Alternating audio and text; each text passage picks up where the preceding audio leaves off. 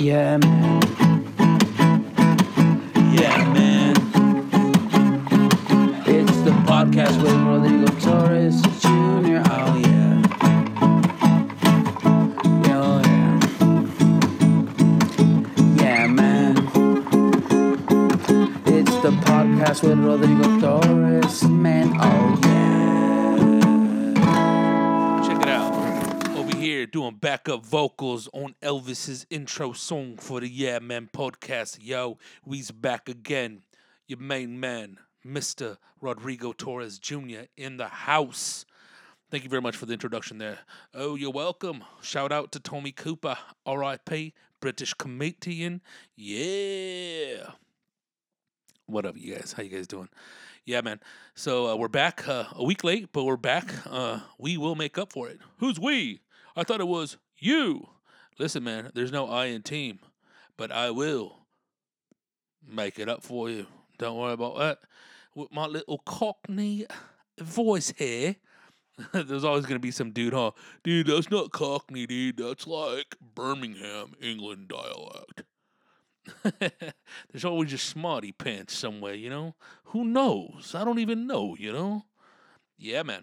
So... Yes.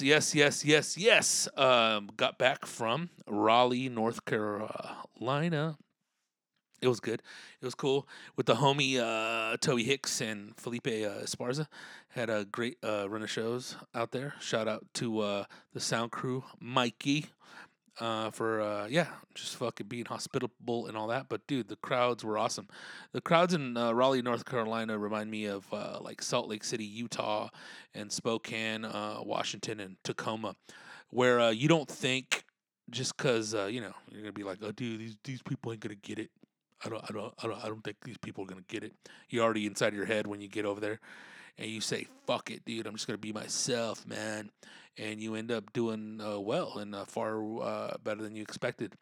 And not that you do bad, but it's just like, it's not L.A., it's not the West Coast. You feel like they're not going to get it.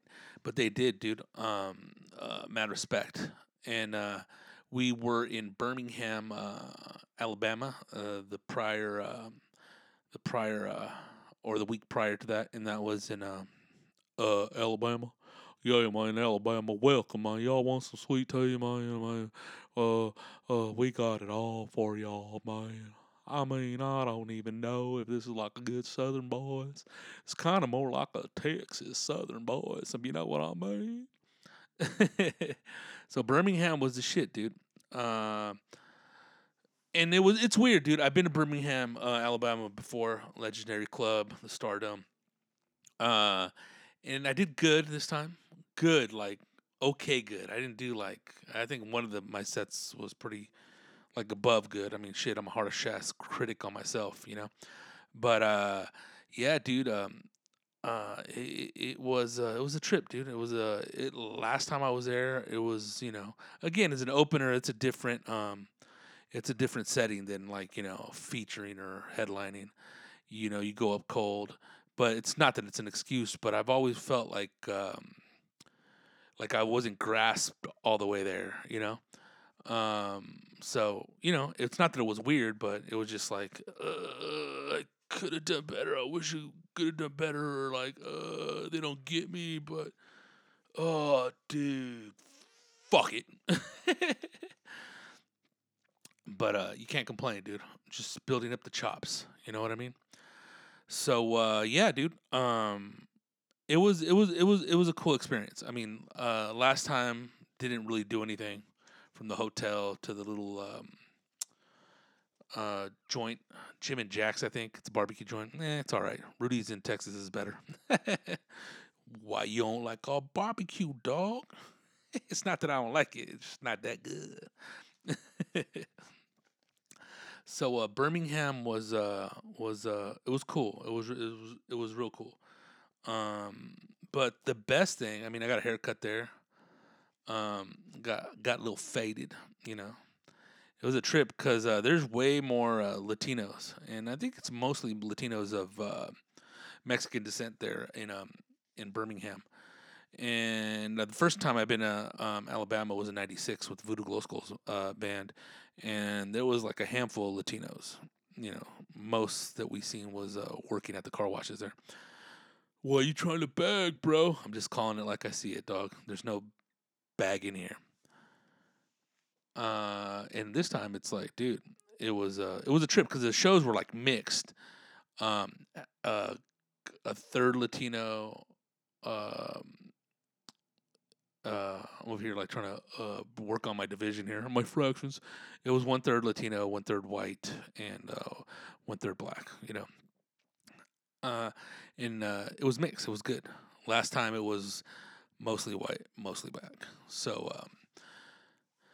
Latinos represented that. However, this is the first time I went out there, and I went to. I wanted to go last time, but I didn't get a chance to go. The thing is, when you're on the road, and these are just my, not necessarily their rules or guidelines, you know, you do whatever the fuck you want, period. In 96, there was no time to go. And in 96, 2000, I was there. Maybe in 98 as well with a band. Usually when you're in a band or you're on the road with the band, part of the crew, especially if you got a tour bus, that's a shit. Because you don't really have to worry about anything. Sometimes they get a couple rooms so to shower before the show and clean up right before you take off. But when you're on a tour bus, it's a luxury. 2000 was a tour bus, and 96 with Voodoo. 98 was a shuttle, and a bit uncomfortable, mate, if I may say. But that's all that was there for transportation. So, you know, you take what you can get. I mean, I remember on that tour in 98 with Voodoo, I mean, shit. They did 2 weeks on the Warped Tour, which was a shit. I got to see Deftones for 3 weeks, you know what I mean? NoFX, Rancid. And for one day, the Warped Tour and the, what's Ozzy's things? OzFest linked up and got to see System of a Down. Ozzy, of course, but I think we took off before Ozzy played. So that was bitching, but you know, just the drive part was like kind of ruthless. And what I was getting to was that we were driving a lot. Frank at that time was doing the brunt of the driving. I think George, the bass player, was doing some. We didn't get hotel rooms some nights. I mean, a handful of nights, especially on that tour. I mean, we were like driving up to hotel rooms, getting there, getting real close, and no vacancy. And then we'll get there. It said vacancy. We'll get to the door. Frank will go in there and. Nah, we're sold out. And sometimes we went all the way to the venue, to the Warped Tour venue, and we slept there, dude, in the shuttle, dude. And then woke up in the morning, cruised around, washed our faces, and all that stuff. So yeah, it was definitely a DIY tour. I mean, they were all pretty much DIY tours. Voodoo's never been on a major. They've been doing everything by themselves since pretty much the inception. So yeah, man, it was quite brutal. But I mean, you know what? You just roll with it. You got to roll with it. There's nothing else you can do. You know what I mean? You know, and that's funny. Like when comedy, there's some tours that do all the dates in one chunk. Mostly they're broken up in weeks in comedy clubs or whatnot. And you do Thursday through Sunday or Friday through Sunday or Thursday through Saturday. But, you know, you take off the day of or the day before. And you leave the night of or the morning after, so it's kind of different. So you get to kind of rest, you know. It's you're on tour, but you really ain't on tour. You are, but you're not. But when you tour like as a band, you're really on the road. You know, you're gone for a month and a half, and you know sometimes you see people crack. It was a trip, and in 2000, I remember. It's a trip. It's a trip. It's a trip. It's a trip. How many times are you going to see it's a trip? You know, you don't really want to drop names. You know, that's like not cool at all. But it was a notable band and the bass player in the band. And a veteran too, man. Dude was married.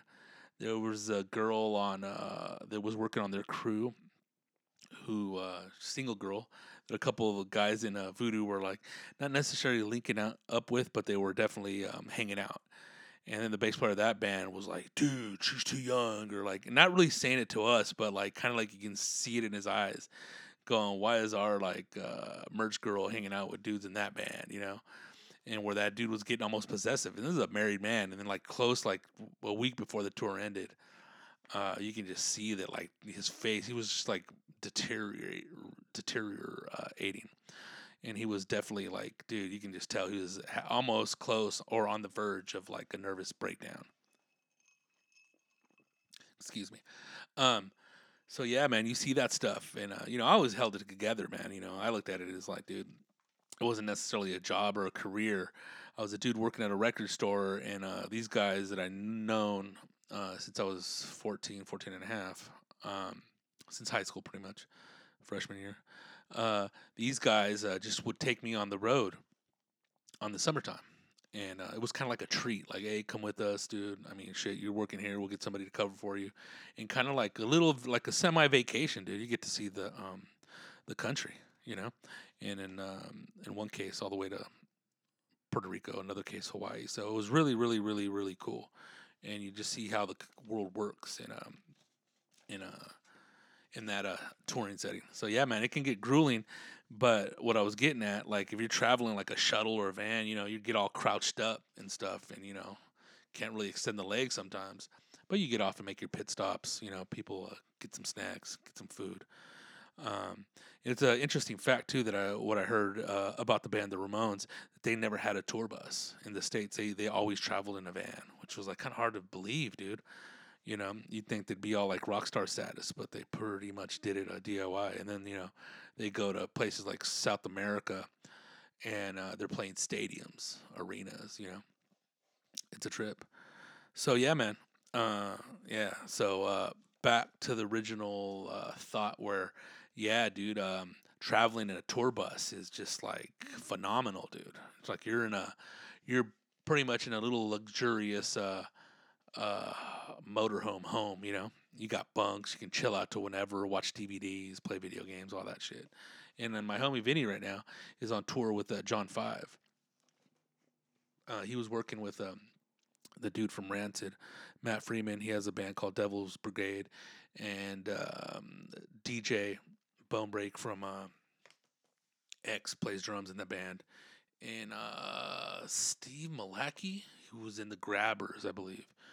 Malaki's his last name for sure, but I don't know what his first name is. I'm kind of spacing on it, but I believe it's Steve. If it's not, I apologize. What's going on? This is no apology tour here, huh?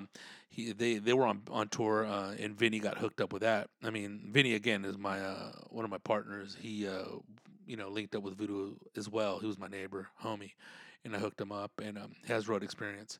So yeah, and with that being said, one of our friends, by the name of Paul Chavez, he's been touring with Rob Zombie, this guy John Five, and they crossed paths one time, and he told him that he was on the road with homeboy, Mr. Freeman. He's all, dude, I might have some work for you, and then boom, did a tour with John Five, and now he's on a tour with John Five again right now. And they're hitting it on a tour bus. So, yeah, it's just so much easier. Just, you know what I mean? It's a trip. If you've never been a part of that, I can't really explain it, So, yeah, man, on the road again. But Birmingham, dude. Birmingham was cool. But the best part about Birmingham for me, I don't know if you guys know, I have a bachelor's in history, the study of history. And one of the most interesting segments of our history, which I'm actually going back and kind of thinking about, American history. I kind of like the inception, our history, how it was formed, Constitution, and the origins of our country. But one of the ones that I was, one of the, I guess, studies in history that in our country was the Civil Rights Movement in the 60s.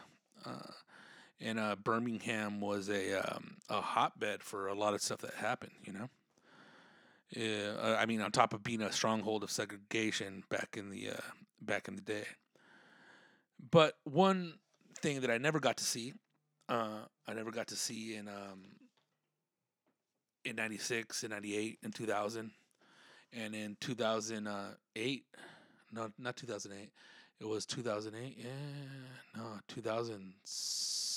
17, I think. The last time I went to Birmingham as a comedian, I didn't get to go to the Birmingham Institute of Civil Rights, which is pretty much under the U.S. Department of the Interior, National Park Service that runs it. And I went this time. I just got an Uber, went down there, and you go to the museum. And it was a trip, man. It's a trip because it's part of your history. I mean, my folks, they're from Mexico. My grandfather was born in Cutler, California. As I mentioned before, but I know there's a lot of Mexicans of Mexican descent that really have a longing for the motherland, which I do to a point, but it's not my core. I would say like not my core. I don't know, my center for nostalgia, culturally. Or as far as my just like as far as being with coming from Mexican heritage, but it's very interesting from pre-Columbian times up to the golden era of cinema. Even I mean they had their struggles in 1968. There was a massacre in Mexico City, and hundreds of students were massacred. And by the time sunrise came, it was all washed away. It looked like it never happened. And, obviously in 68, too, it was Kent State. I think a couple students were shot and killed by the National Guard. But what it is I want to say here, I'm 100% American, so the history of our country always is... far superior. I liked British history when I was in school, Latin American history, Mexican history being one of them as well. But being a part of this great nation, you start going like, damn, dude, like, some stuff went down here. It's still going down as far as like, you see aspects of it, littered around. You can see it in social media and stuff. People act like stuff are as crazy as they were back then, but it definitely isn't. But nevertheless, the point I was trying to make is when I went there, you start going through the motions of the exhibits. You see the Freedom Fighters bus that was firebombed. You see that, and you go, damn, dude. And not to get into the fact of, we have terrorists of our own. Yeah, duh. But it was. I got emotional, dude. You start seeing all that stuff. They have exhibits of like a straight Klansman outfit, and it's you look at it, and it's kind of scary. At least it was to me. Complete with a hood, the insignia of the cross. And inside that, a red circular pattern. There was a cross there, too, as well. There was a modern cross. It was a cross and a shovel. In the 1990s, the cross was burned in the home of... in front of a home of a white woman that was married to a black man in Huntsville, and it was collected by the FBI as evidence from the scene of a hate crime, and that was pretty. It wasn't, I don't want to say necessarily shocking, but you look at those practices that were used back in the 60s, even before that, Jim Crow era, after Reconstruction, and you see that stuff, and you're like, whoa, dude, you know what I mean? Not if you know what I mean, but you can see how it was divided, and African Americans were treated, and in this case, in the 90s, interracial couple. So yeah, man, it was a trip going through there, and you see that. Obviously, you see the images of Martin Luther King and other civil rights leaders, and dude, it was trippy. and you see a bunch of they have a bunch of you know, those old school just like advertisements for watermelon and different types of food, but with the exaggerations of the Sambo type of character and all that. But one cool picture that I got, it was a blackface character in vaudeville, and an internationally famous comedian, a gentleman by the name of Burt Williams. And he ended up starring the Ziegfeld Follies in the early 1900s, and minstrel shows and stuff like that. And that gentleman actually lived in Riverside, from Jamaican origins, but lived in Riverside, was from Riverside, claimed Riverside. So that was pretty interesting to see. And the other thing that was captivating about it was it's next to a couple of very, I guess you can say, locations of the Civil Rights Movement. Across the street from the Institute was Kelly Ingram Park.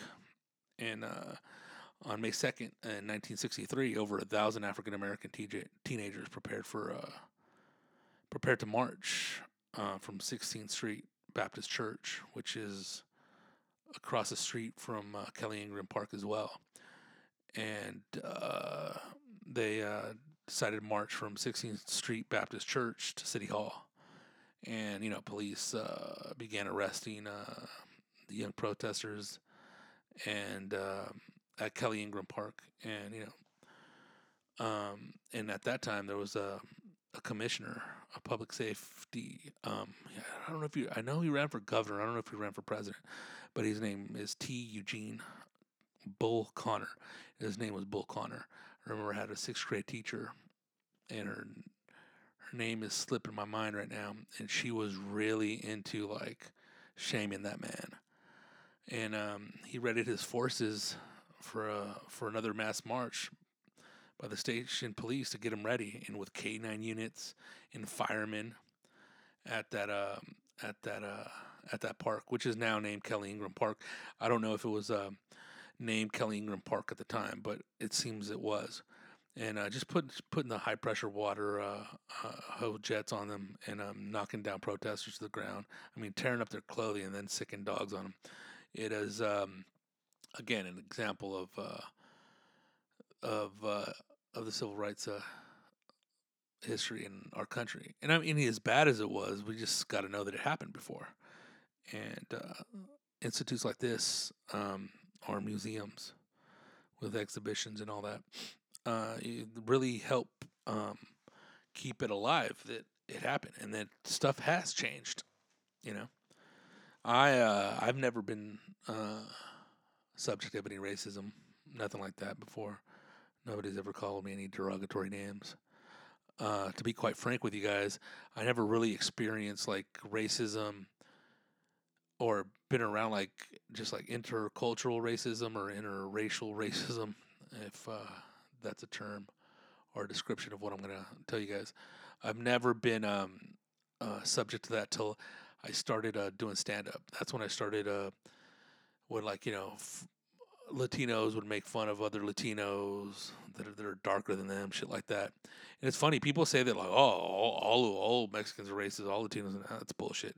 My folks were never racist against black people, never racist of any family members or people we knew, calling them darker, lighter. It was never a question.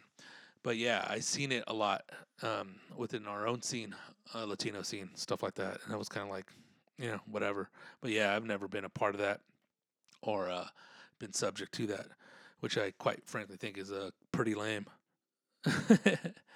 So yeah, that was one cool thing. And the next cool thing was the 16th Street Baptist Church. If you go to my Instagram, you can see a picture of the Kelly Ingram Park, and that's it's not a statue. It's pretty much, what can you say, a sculpture of a police officer with a dog, kind of sicking it on a kid. An example of what took place at that time. A German Shepherd, actually. But yeah, I don't know if you guys know, 16th Street Baptist Church was a scene where three girls were killed. and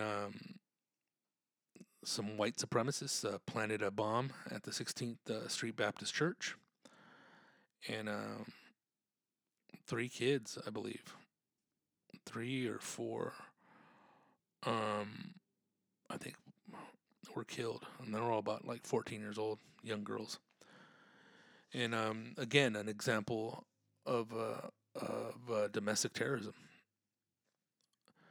And that's what kind of helped put political pressure, because obviously the local authorities at that time weren't really doing anything. In essence, it seemed like they were condoning the violence,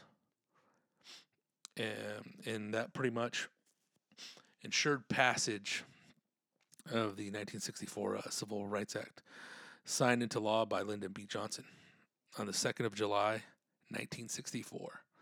And a lot of people, I remember having her name was, it wasn't Weidel was the last name, again.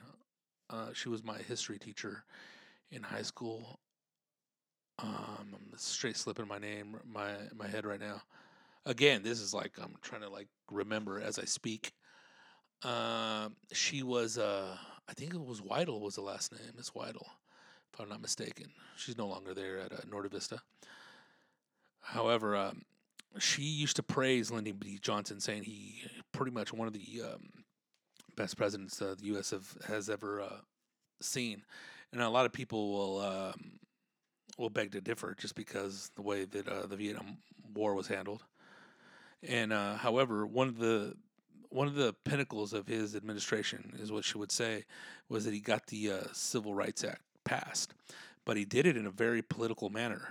He would call in senators, congressmen that weren't going to vote his way.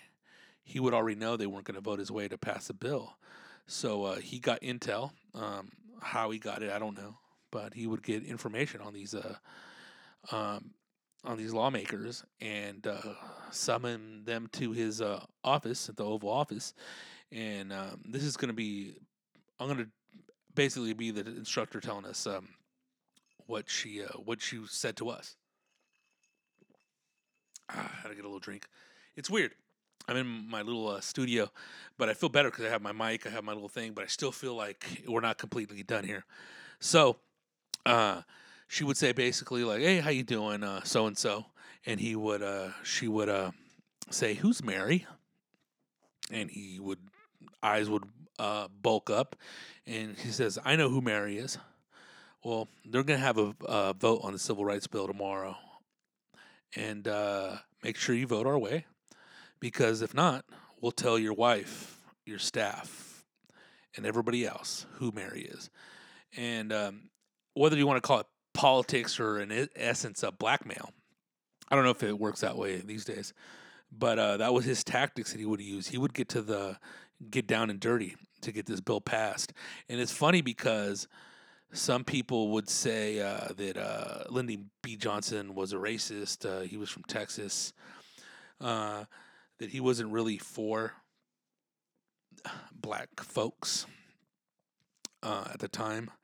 But it can also, you can contrast it with Abraham Lincoln, even though he didn't, and it's known, documented that he did not like African Americans, black people at the time.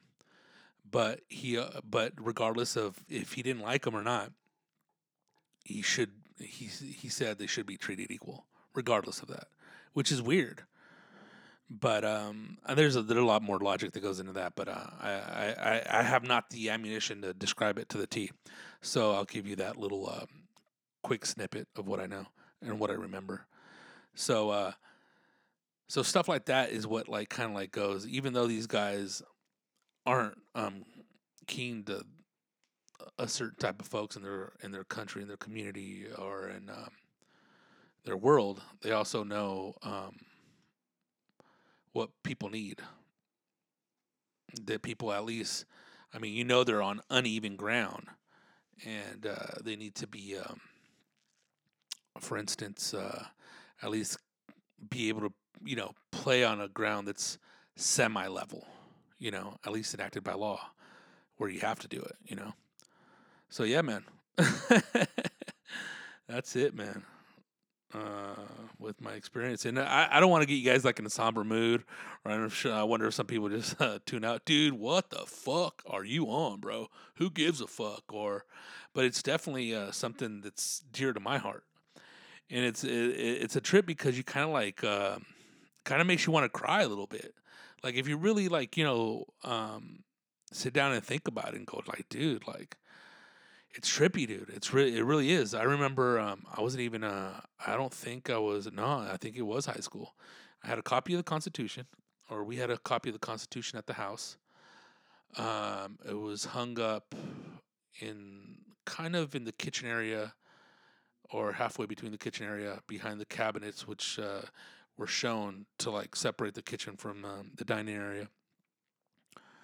I remember coming home one day after I found out that whole thing that blacks, people in the Constitution were considered 3/5 a human or 3/5 a person, and that just like, dude, it like really tore me up. I just didn't understand it. I mean, like, what the fuck? And I remember I came home. I was angry about that, and I grabbed the Constitution, and I started tearing it up. And my dad grabbed me, and he's like, what the fuck are you doing? And I remember I started kind of like crying and getting emotional and going like, dude, this is fucked up. And he's all, what is it your problem? It doesn't matter, dude. It doesn't, what the fuck? And I was like, it does matter, dude. He's all, and I was like, and then I remember like, calming down after it and like having to take my ass back to C&M School Supply and buy another Constitution because I tore the other one down. And yeah, man, it's just trippy to think about that. And then I remember being in college at Cal State University, San Bernardino, and I was, his name slipping my mind too, dude. I took a U.S. Constitution course, history of the U.S. Constitution, and the instructor or the professor at that time, he extrapolated why it was 3/5. They were considered 3/5 a human or 3/5 a person. And he said it was for voting purposes. In essence, the more slaves you have, the more weight you have, the more power you have. Because each of those slaves counts as 3/5 of one vote. So the more slaves, the more power, therefore. So it was not, one thing if it counted, but it didn't count. I mean, we're going back to the slave days in colonial America, and then after it became the United States, and it's not till 1964 that black folks, people of color, have the right to vote. So yeah, it came a long way, but it's here. But yeah, dude, trippy little thoughts, and yeah, man, it was really like.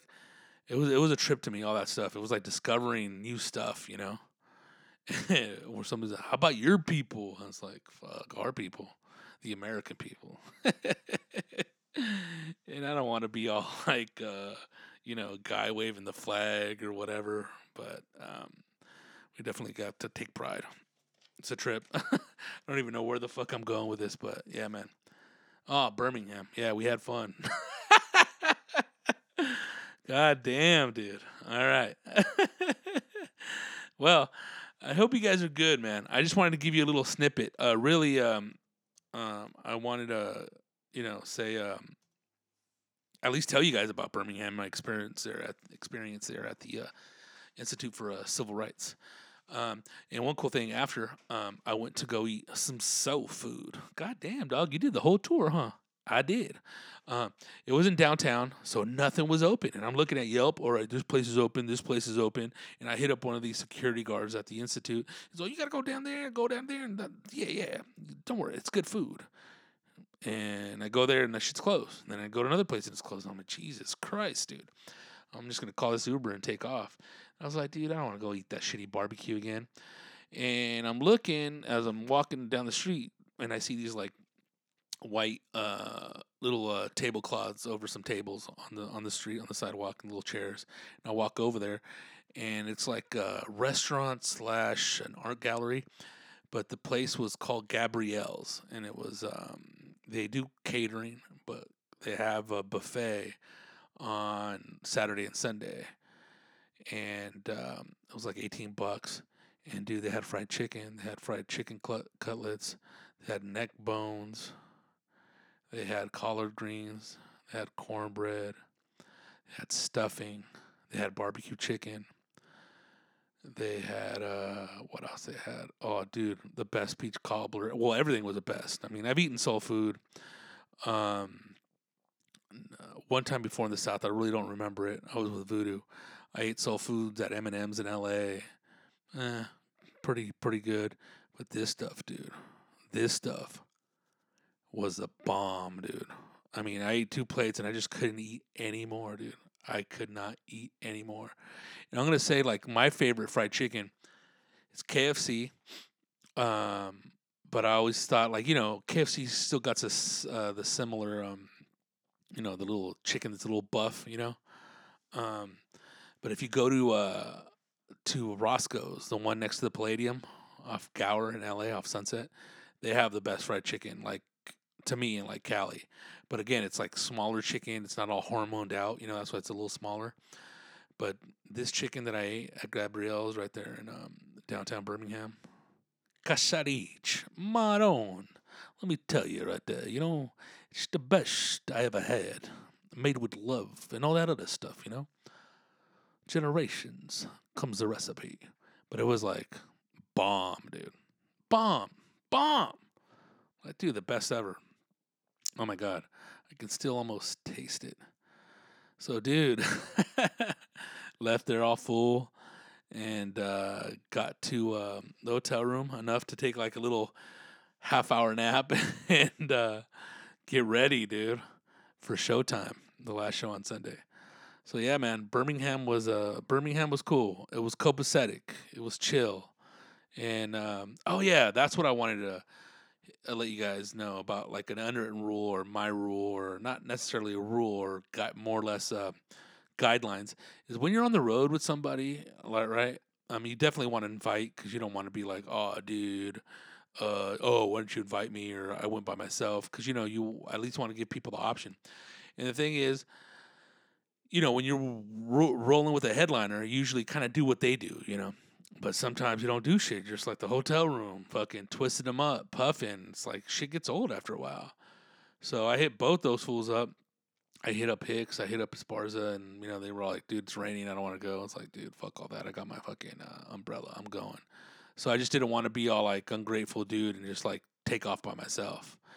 But it was good that I was able to go by myself. I took my own time, went at my own pace, and yeah, man, it was really cool. And it was and I was glad I went, dude. I was definitely super glad that I went.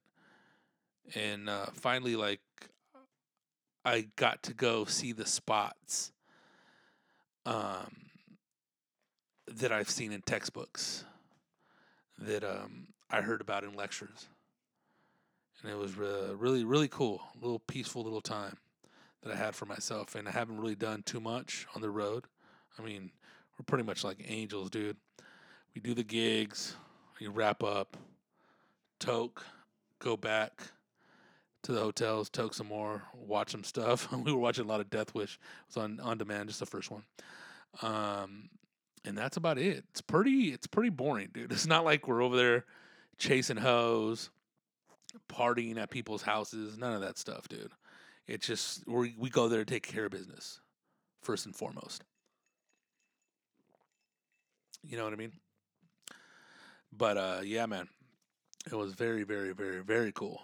And yeah, dude, I want to say it's 4th Street. It's 4th Ave in downtown Birmingham. You know, that has it's right there in downtown.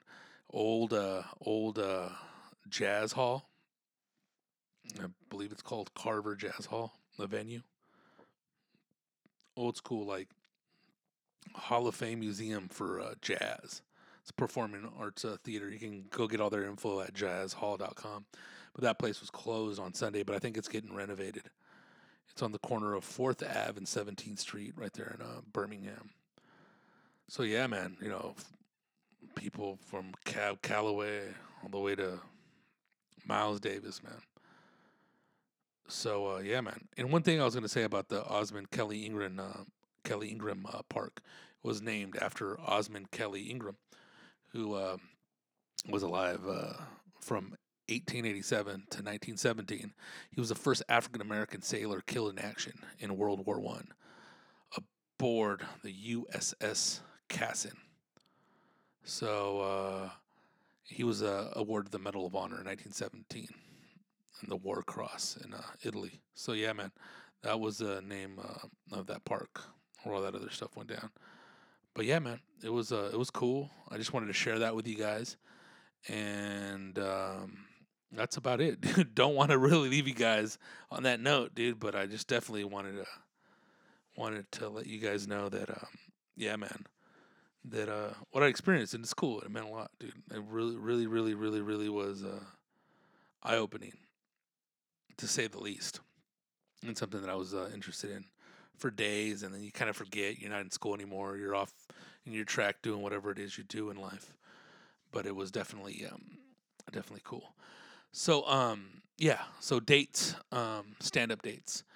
I will be at the Miami Improv from March 8th next week to the 10th.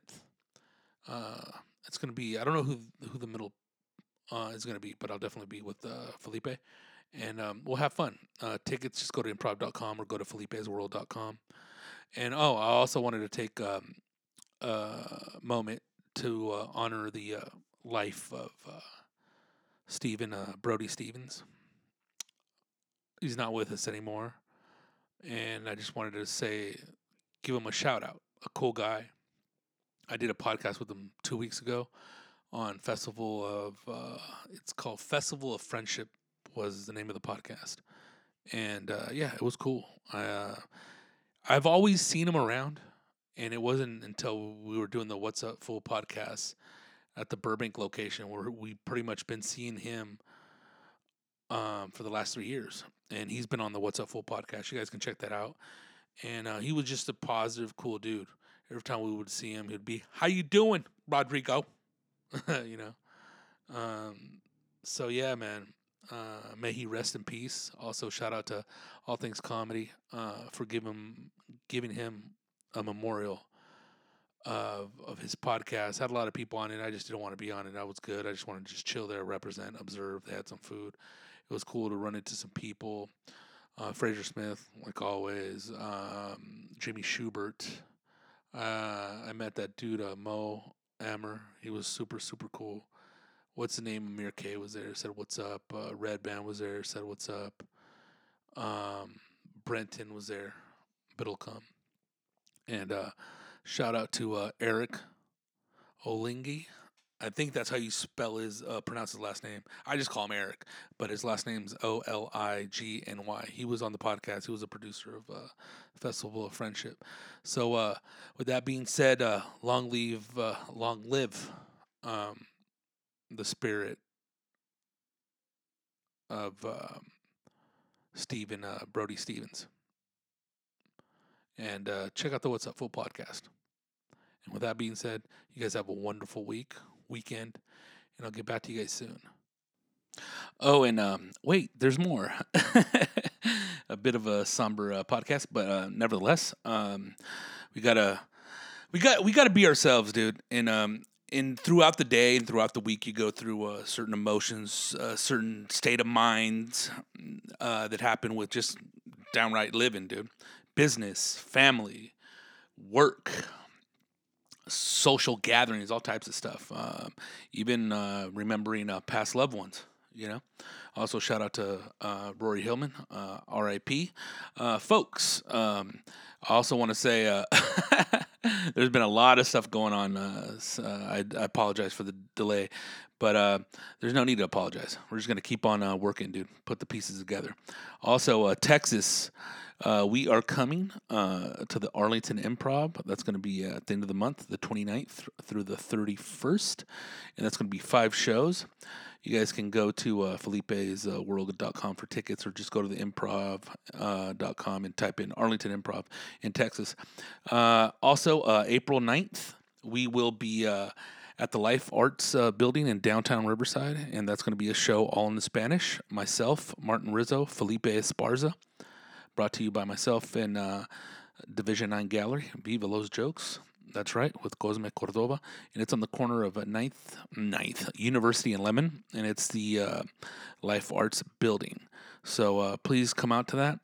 Tickets will be available at the door, and we're going to have fun.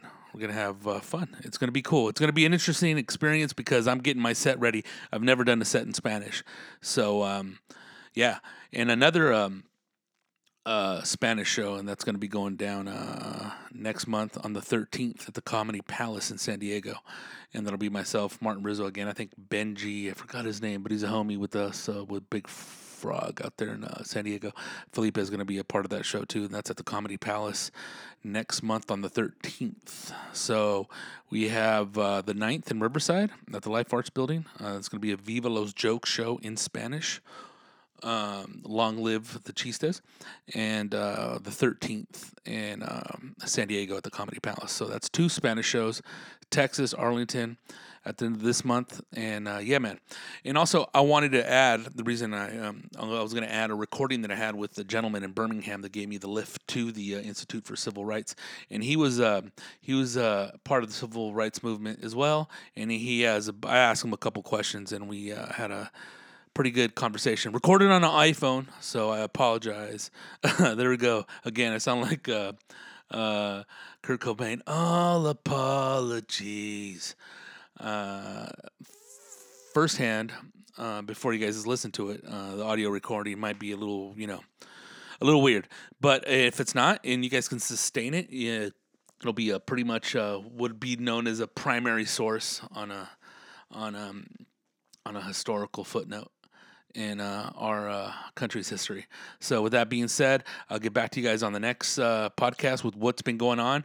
You guys continue to have a wonderful week, and keep shining. Always remember to shine. Thank you very much for supporting the podcast. Excuse me. Also, we have those podcast shirts on deck, Yeah Man Podcast, and they will get delivered to you. So hit me up through the DMs, and we'll get those to you. And also, please go to wherever you listen to the podcast and rate the podcast, especially iTunes. Leave a comment. And, yeah, man, let's keep this ball rolling. And ta-da! With no magic trick, here you go. All right. Enjoy. They redid it, and it's all new and up to date now. So what we used together with Dr. King and Marge, the Civil Rights Museum, and the 16th Street Baptist Church. Okay. Yeah, all that. That's where you're going, right? Yeah, right there in that little center. Yeah, all that historic area. Man, that was my hangout. That's where we used to hang out at. Oh, really? Oh, okay. Yeah, man. I got 2 buddies with me, but one, Toby Hicks, he's from Omaha, but he's been in LA for about 20, 25 years. Okay. But he's like, oh, man, my stomach hurt. You're going to go on ahead. Stomach hurt? Yeah, that's what I'm saying. Tell him, cut it out and get a new one. You this close and you ain't going to go? That's what I'm saying, because I told you, I felt bummed last time I came here. I mean, I originally came here in 96, but I was with a band, and they were like, hey, we're loading up Voodoo Glow Skulls. Okay, I'm an audio technician. I had a band. Okay. Yeah. Hell yeah. And then the other guy was like, where is it? It's downtown. And he didn't reply, but, he's all like, it's raining, so he probably doesn't want to roll, but it's all good. It's all good, man, because I'm telling you, man, Birmingham, I tell anybody, I just moved back to Birmingham. I've been back a year and maybe about 4 or 5 months. Okay. I lived the last close to 37 years in Philadelphia, Pennsylvania. And but I went to school and grew up here in Birmingham. Okay. I was involved when the movement started, with Dr. King and Shuttlesworth and Abernathy. you know, Jesse Jackson, everybody, you know, because I was a little kid with the kids. So also we were called the foot soldiers. And you guys were, I mean, obviously the NAACP, but a lot of people don't also know, like, SNCC. Yeah. Stuff like, you know, it's a little bit more yeah, I used to go to a young lady, name is Janice Wigglesworth. I used to go with her. She went to school with Angela Davis. They were in the same classes. Okay. Yeah, so I'm glad I came back home at the time that I did, because I'm glad to see all of the progress and the growth that has been. And in your opinion, has it changed dramatically to how it was? Yeah. And yeah, it has changed more and more dramatically. It has really changed greatly, and it's good.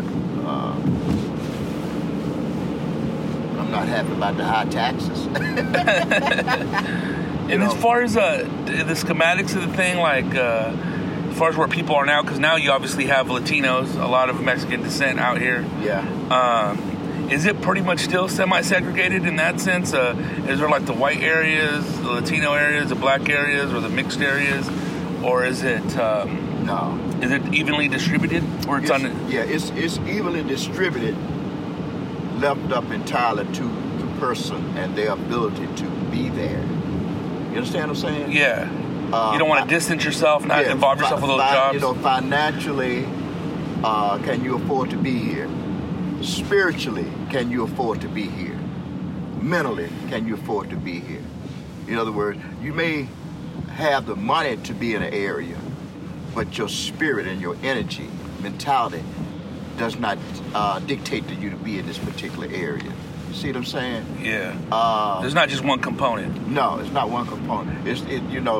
The segregation now is within an individual's mindset, because everything is open up for everybody. So what you're saying, like the civil rights movement knocked down that barrier of a group yeah. think that yeah. identity of a group of people against a group of people. Yeah. Now it's up to the individual, and it's up to the individual. You mix yourself in, right? But find your way. We have to get past. Yes, these things went on, but we still have to get past them and seek now to really, because in the Bible it says, my people will perish for lack of knowledge. The greatest knowledge that one can have is to know thyself. Know your identity, know who you really are. Once you know who you really are, then you should walk and act as such. You don't see a cat walking and acting like a dog, because the cat know that he's a cat and a dog know he's a dog. You understand? Don't take US 31 north. My heritage and my descent from me. Reveal to me, help me to reveal and know who I am. Because it's because we all have proud heritage, strong descendants and background where we come from. Roots. Strong roots. Take the next turn onto US 31 north, then turn right onto the I-65 north ramp. See, because you only have one route. See, it's only one route. And that route is the creator of Almighty Creator. The all, and you know, in comedic studies, it's the all in all for all. All. Period. So everything and everybody is connected. Everything is energy. Even though some individuals say otherwise. They say otherwise. But who is this talking through this individual? So Jesus said, try the spirit. So you may listen to the audible sound, but you should hear the spirit that's behind the audible sound. Where is this? Where's this sound? Where's this thought coming from? Who's the origin of this thought? Go to the root. Then you will see. Continue on I-65 north. It just seems like all the little superficial arguments that people have today that they swipe from the television. It's not even them thinking about it. It's them following some rhetoric. That's what I'm saying. And they're having pretty much baseless arguments. That's from nothing. And somebody's telling them, in essence, what to say and do and act. And that's not the self. Yeah, it's wasted energy. It's wasted energy, and what it is that it's a distraction from your higher self. That's where the separation and the segregation comes in. See what I'm saying? Oh, totally. It's separating you from your higher self, who you really are. We're blinded. Of course. But it's up to you. Here you go. Dr. King said one of the most profound statements in one of his last speeches when he said, I have been to the mountaintop and I've seen the promised land. I may not get there with you, but we as a people will all get there someday. We as a people. He didn't say we as a black person. He said we as a people. And what Dr. King was talking about was that Dr. King was talking about unity, right? He was talking about elevating your mind, elevate your awareness of just who you are and from which you come from. Once you realize you come from where you come from, all of the other stuff goes out the window. You're transcending race, color, all that stuff. Transcending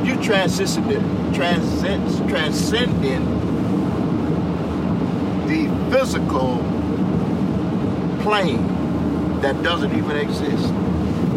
Barriers, borders, all that stuff. Yeah, all that stuff, man. Religion and all that other mess, man. For an essence, like, for people. What Dr. King did. And see, that's what Dr. King, and Dr. King said, I have been to, and I've seen. He said, and everybody, I may not get done with you, but everybody will return to from which they've come. It's deep. Yeah, and that's why sometimes his message gets stained where it was only meant for black folk, African American folks, but in essence, it was meant for everybody. Now, Dr. King was together. It was meant for everybody. It was meant for everybody because in the word it says, "Let those that have eyes see, and let those that have ears hear." We're not talking about these eyes here, and we're not talking about these ears. We're talking about the ears and the eyes of the spiritual man. You understand? That's where faith comes from. Yeah. Oh. Yeah. There's a minister in Atlanta. Now, he has a church in Atlanta and also in, comes out of New Orleans. Dr. His name is Bishop Paul Morton. And he preached a sermon a few years back when I was in Philly. And I listened to it because it was a three-part sermon. It was so long. And he came on TV, so they had to do it in three parts. It was called, the title of the sermon was, If You Want to See God, You Gotta Close Your Eyes. And that's deep. If you want to see God, you gotta close your eyes. Your eyes see on the material plane, on the sense. Superficial level. Yeah, on this, right, the sense plane. But God is everywhere. Mind, body, and soul. In everything. The trees. Oh, yeah. The ground. Look at those stones. Look at those. I teach on stones, man. I teach and sell crystals, amethyst, labradorite, black tulip stones. I teach people how to feel the energy. A stone is a living being. I teach people how to feel the energy, how to allow the stone to choose you, how to communicate with the stone, how to become still and know what meditation truly is. It's not about going into some outer stratosphere. No, it's about knowing how to be still and to listen so that you can be reminded to remember how to hear who you really are. Feel that energy. Yes, sir. And be that energy. Right. Because a lot of folks these days believe they're getting energy from these little devices, and it's really not happening. They don't realize that you are energy. Yeah, man. Because in the book of John, the first chapter, where it says, in the beginning was the Word, and the Word was God, and the Word was with God, and the Word became flesh and dwelt among us. So the Word was invisible, vibratory frequency, manifested into flesh. Speaking a word is manipulating or facilitating energy. Giving the spiritual realm permission to manifest that which you have spoken out of your mouth. That's why speech is very important. Always. That's why the word tells you that. If I don't tell you what to say, say nothing. Because in the Bible it tells you that My word will not return to me void, but it will accomplish what I sent it out to do. So if you don't know what to say, don't say anything, because after you speak, the spirit realm is going to take what you said and manifest it. Why? Because, like the song said, because God has spoken, let the church say amen. Amen means, in the Hebrew, it means, I believe and I agree. But in prophetic, it's not amen, it's Amon Ra, which is one of the spiritual names of the creator of the all. Steve? Oh, yeah. And we got all these people these days that don't shut up and speak, and it's nothing but baloney, man. You know what I'm saying? Hey, Rodrigo. Baloney with way too much sodium. Way too much salt. Yeah, man. Salty, man. Salty speech. Yeah, that's it. Yeah, it's a trip. Yeah, well, it's all this rain and stuff that they said coming in. It's coming in. It's going to be like this when you leave town. We leaving Monday morning tomorrow. Okay. It's gonna be like this the rest of the week, starting right now. They're saying that we might get maybe 6 inches of rain. Wow. Before it's over. You know, 6 inches of rain, that's a lot of water. Yeah, that's a lot of water. You guys been dry for a little bit? Huh? You guys been dry out here? But been getting a lot of rain down here. Third Avenue North, all right, I know where we're going. I used to hang out there. Used to gather in the park. And how'd you guys communicate back then? It was just on the phone, hanging out? Yeah, hanging out and on the telephone. Yeah, phone in the house, you know, and hanging out at the club, doing this, all that kind of stuff, man, you know. And was it rough with the authorities? Were they rough on you guys, or? Oh, yeah. So there was no love lost there? Yeah. When you go in the park, you're gonna see how some of the water cannons, the fire hoses turn on us. Uh-huh. Fire hoses were so strong, man, they blow the children across the street. They were too powerful, they could turn over cars, man. With those hoses. Yeah, with those hoses. See how big those dogs were, man, that they were letting come after little children, man. You know them big K9 dogs? Oh, yeah. You ain't matching no big old dogs trained like that, man. You know, it was vicious stuff. Stuff went on, you know, but hey, it showed everybody what we all are made out of. Continue on to 11th Street North. You know, and it should teach everybody, up to now, it should teach everybody. You must walk in unconditional love.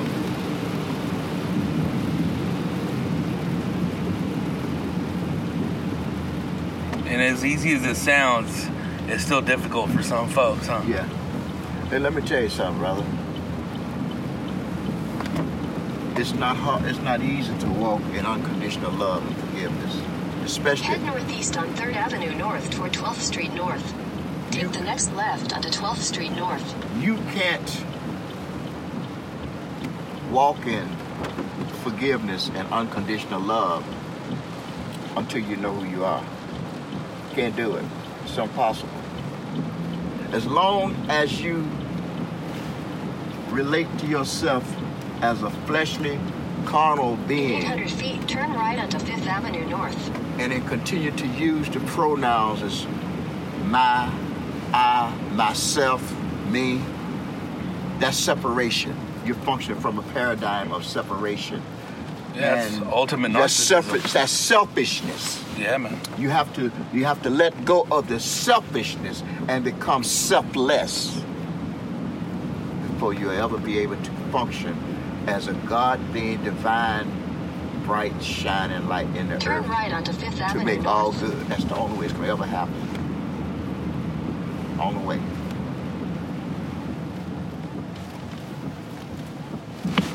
Whoa. What happened to the signs down here? In a quarter mile, turn left onto 16th Street North. And you'll be at your destination. See this place right here? Right here? Jim Burke, right here? Uh-huh. That's all new stuff there, but years ago, my granddaddy bought me my first car when I got out of high school from this place right here, Jim Burke Buick. Little dealership? Yeah, Jim Burke Buick. Bought me a 65 Bonneville, Pontiac Bonneville. Blue with a black bound top, it was sharp. Yeah. Styling, huh? Yes, sir. Yes, sir. All of this down here, right down here, all here, all the way back across from both sides, on down further street, is where we used to gather and march and, man, hang out. All the pimps, the players, the hustlers, you know, all this was, all that area too, you know. And in your opinion, what gave birth to the movement? What finally did it for people to come out and speak out and march and let it be known that they were desiring change? You know, it was tired of going to a restaurant and you couldn't go in the front door. You had to go in the back door, or they want your money, but they didn't want you. This is the A.G. Gaston Motel right here, Dr. A.G. Gaston Motel right here to your left, right here. This is where all the civil rights movement people, Dr. King and all them, would have to stay in here. They wouldn't allow them to stay in another place. This was Dr. Gaston's drugstore. A.G. Gaston was a multi-black millionaire. Take the next left onto 16th Street North. Then your destination will be on the left. He had the A.G. Gaston Insurance Company, Smith & Gaston Funeral Directors, Booker T. Washington. This is the A.G. Gaston building. All this is historic area. All this. This used to be a gas station sitting right here called Cliff's. He was the first black man in Birmingham that had a limousine service. It was a Gulf gas station right there. Oh, wow. Okay. Now, from here on down, all this was clubs. All this was clubs all down through the jazz nightclub. This is the park, the famous Kelly Ingram Park, where we used to gather, see the statues and everything, how they stuff used to do, look how they did it. All this. All of this is the, it's it. That's the 16th Street Baptist Church that was bombed and killed the 4 little girls.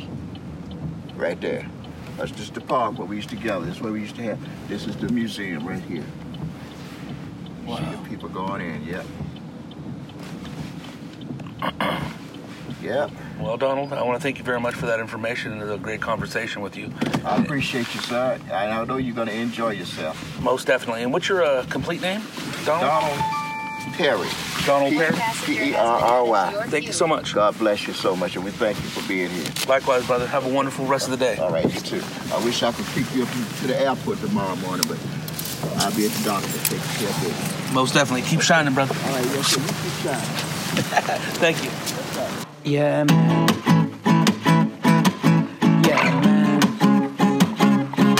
It's the podcast with Rodrigo Torres Jr. Oh, yeah.